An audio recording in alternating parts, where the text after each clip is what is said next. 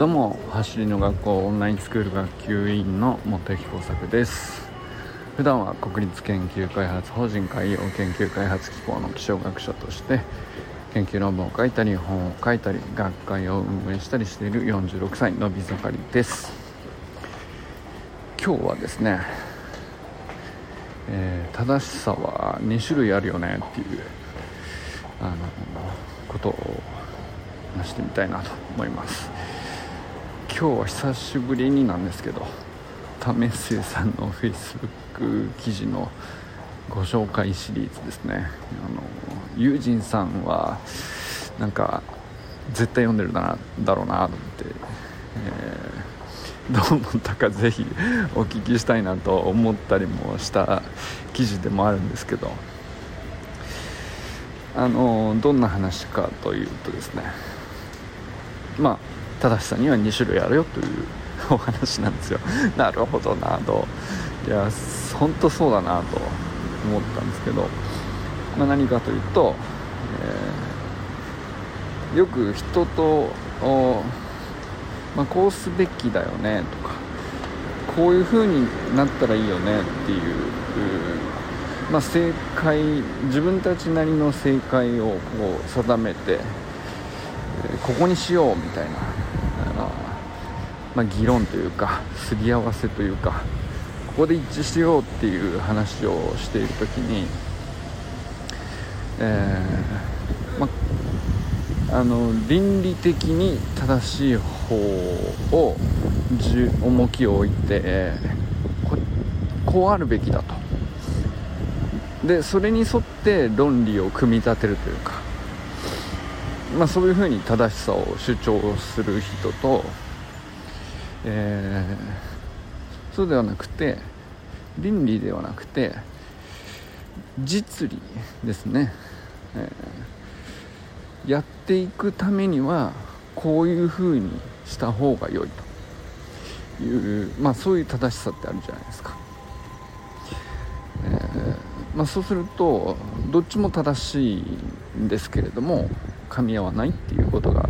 あるよねっていう、まあ、そういうお話です。あの詳しくはね記事をぜひ読んでみてほしいんですけど、まあ、すごく何ていうかあの捉え方というか切り世の中をすごく綺麗に切り取るなという相変わらずお見事な文章なんですけど。まあこの2つってあのまあ為末さんの記事では人との議論で噛み合わない時があるよねっていう視点で書かれてるんですけどこれ僕読んでて読み終わってそうだなってそういうことたくさんあったなと思いながら同時に思ったのが 結構自分の中での葛藤としてもこれは存在するなというこうロマンティスト的な自分の中の夢追い人っぽい気持ちとまあリアリストとして、えー、まあ実際にはこういうふうに、えー、着実にあのやっていこうっていう何て言うか冷静に考えたらあのここからだよねっていう。まあ、リアリストの自分っていうのは結構相反して両方とも存在していてですね。あの葛藤ってことじゃないんですけど結構同居してるなと思ったっていうのがね僕としては記事を読んだ感想なんですけど。何ていうんですかね。だからロマンティストというのか、えー、まあ、世の中ってこういう世界っあのどういう世界がいいのかって言ったらこうなっていたら素敵だよねっていう風に夢見る時は自分のこととりあえず置いといてるわけじゃないですか。そうするとなんか理想とかあのうんまあそっちが先に立つわけですね。でそっちを先に重視してえー、そっちの方がこう素敵なエネルギーとしてこう自分を奮い立たせたり、うん純粋に自分を動かし突き動かしてくれたりっていうことはあの実際過去僕にもあったし、それはそれですごく大きな素敵なエネルギーだと思うんですよね。で一方ではあの世の中がどうこうとかじゃなくて自分と自分個人としての成功とか自分があのどういうふうにしたいかとかどういうふうにありたいかとか。これは結構そのリアリストとしての自分ですよね。でこれはこれでなんか割とすごく冷静で客観的でエネルギー云々っていうよりはすごく大事なものの見方をこう自分にとって育ててくれる感じがしていて、まあ、めちゃくちゃ何て言うか 特に僕とか研究職とかやっているとあのこれ両方結構あるんですよね。実は。あの研究もあのめちゃくちゃでかい、えー、プロジェクトとかこんなことまで明らかにできたらすげえんじゃねえかみたいな理想を描く時とうんと今直近で取り組んでいるあの現実の課題とか解けそうで解けないあとちょっとなんだけどなみたいな。でもなんかこのたわいもない大したこともなさそうなうーん課題なんだけどこれはでも必ず超えないと次がないっていう目の前の現実問題みたいなのがあってこれそのどっち先やるのっていうねあの結構葛藤だなやっぱりなでもあのどっちを優先してしまう傾向があるとかっていうのは結構そこで研究者の個性が分かれたりとかするんですよねでこれは多分お仕事されてる方はいろいろあの少なからずあ自分もそういう場面あるなっていう風になるんじゃないかなと思うんですけど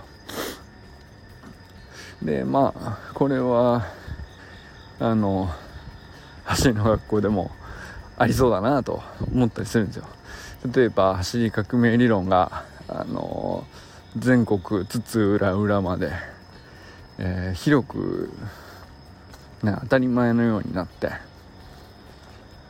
てなることが例えばねそういうのが素敵な世の中であるそんな風になったらいいよねって、まあ、それがロマンティストというか理想だよねってなるとするじゃないですか、まあ、だからこそ、まあ、だからそういう面があるからこそ YouTube で全くその無料の情報としてえー、何にも包み隠さずバンバン出しちゃうみたいな、まあ、それはそういうところがでよくよく出ているんだと思うんですよね。で一方では当然実利がなかったらあの会社としてはあの存続していけませんし当然ねあの練習会とかオンラインスクールとかちゃんと値段がついて。でそれも何でしょうね。あの少ない人数からではあの大きくインストラクターさんがね増えていくっていうことにならないので、まあ、あるいはそのパーソナルトレーニングとか団体指導とか、まあ、比較的やっぱり橋の学校の場合は、えー、普通のねかけっこ教室とかに比べればかなり単価は高いですよね。これってあのすごくいい例だなと思うんですよね。あの広めるためだったらじゃあただでやればいいじゃないってな 究極的にはなるけどそれをやってしまったらあの広まるかもしれないけど橋の学校自体が存続しないからじゃあ結局長続きしないってことは広まらないってことじゃないですか。でじゃあそれそのな橋の学校が長続きしながらなおかつより大きく広めるためにはっていうロマンティストとリアリストのあの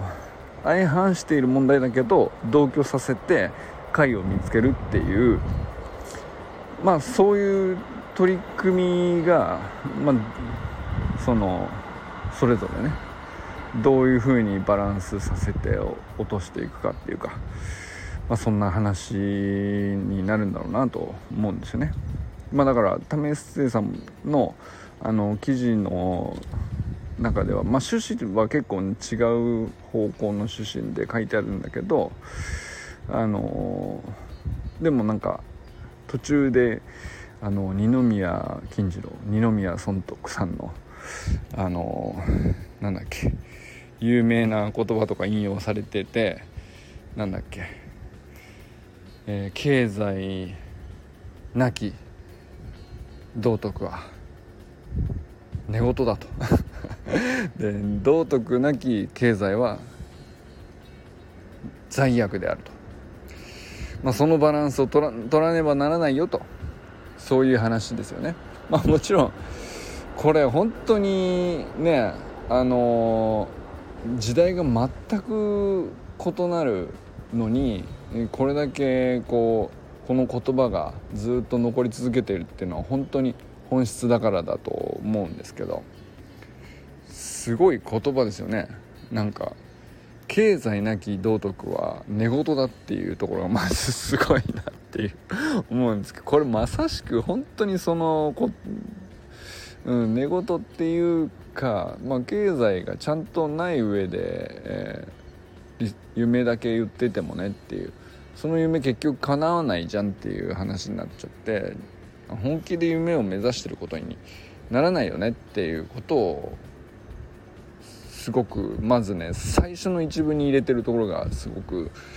あの意味あるんだろうなと思いますしで一方ではじゃあただただ経済を追い求めりゃいいのかって言ったら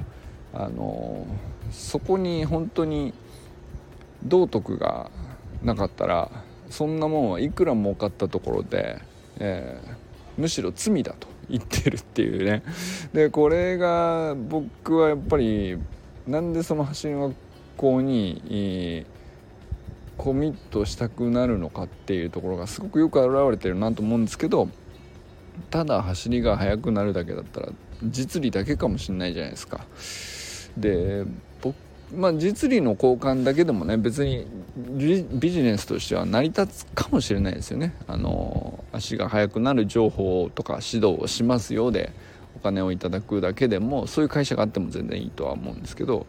僕はやっぱり自己肯定感を上げるためのお手伝いをするという一環として、えー、足の速さは才能じゃないというところからスプリントテクニックを伝えるっていう話に結びつけてるっていうこのワンクッションツークッションはこれ僕めちゃくちゃ重要だと思っててでこの理想というかあのこの夢みたいなこうなった方がいいよねっていう。自己肯定感がちゃんとみんな高くなった方がで自分で育てられるようなお互いね。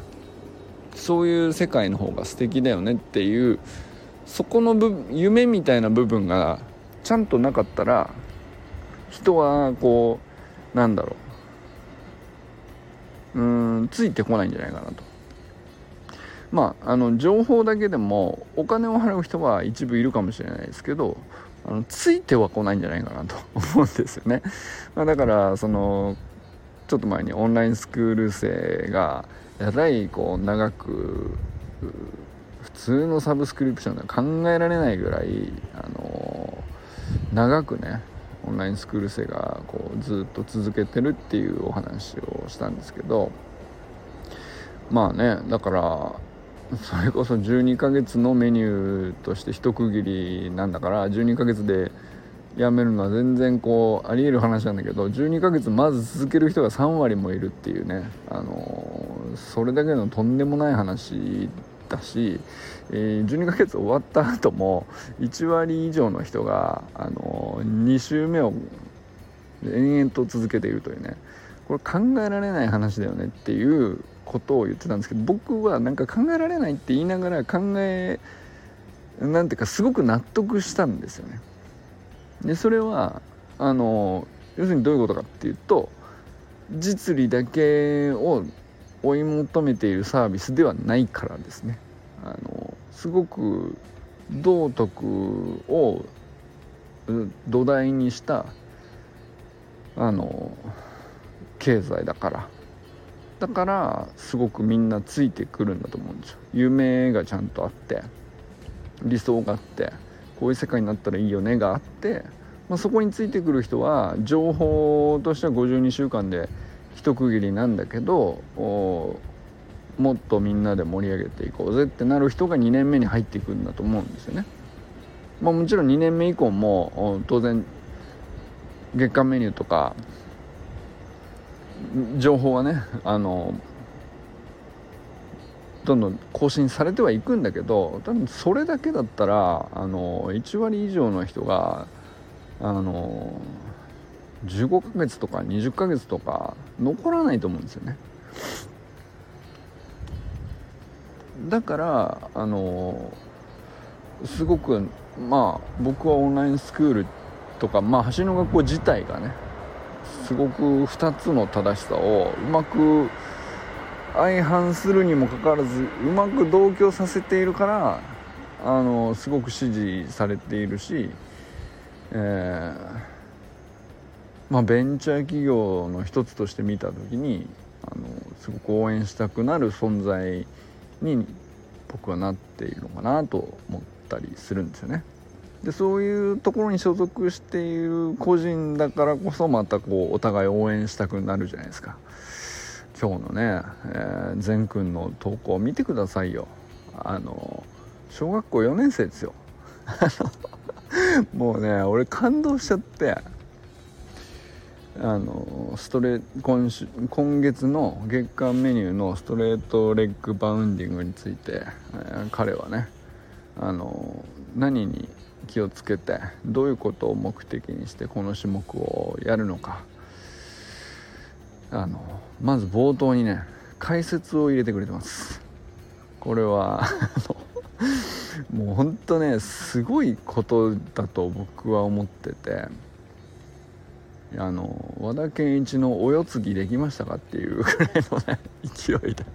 いやめちゃくちゃ見事なんですよ。あの話もまとまってるしね。あの実践というかデモンストレーションも交えつつえー、説明もバランスよく入れて。であのじゃあ実際自分がやっていきますよっていう風につなげてちゃんと編集してさインスタに上げてくれてるんですけどもうお見事ですよ。こんなや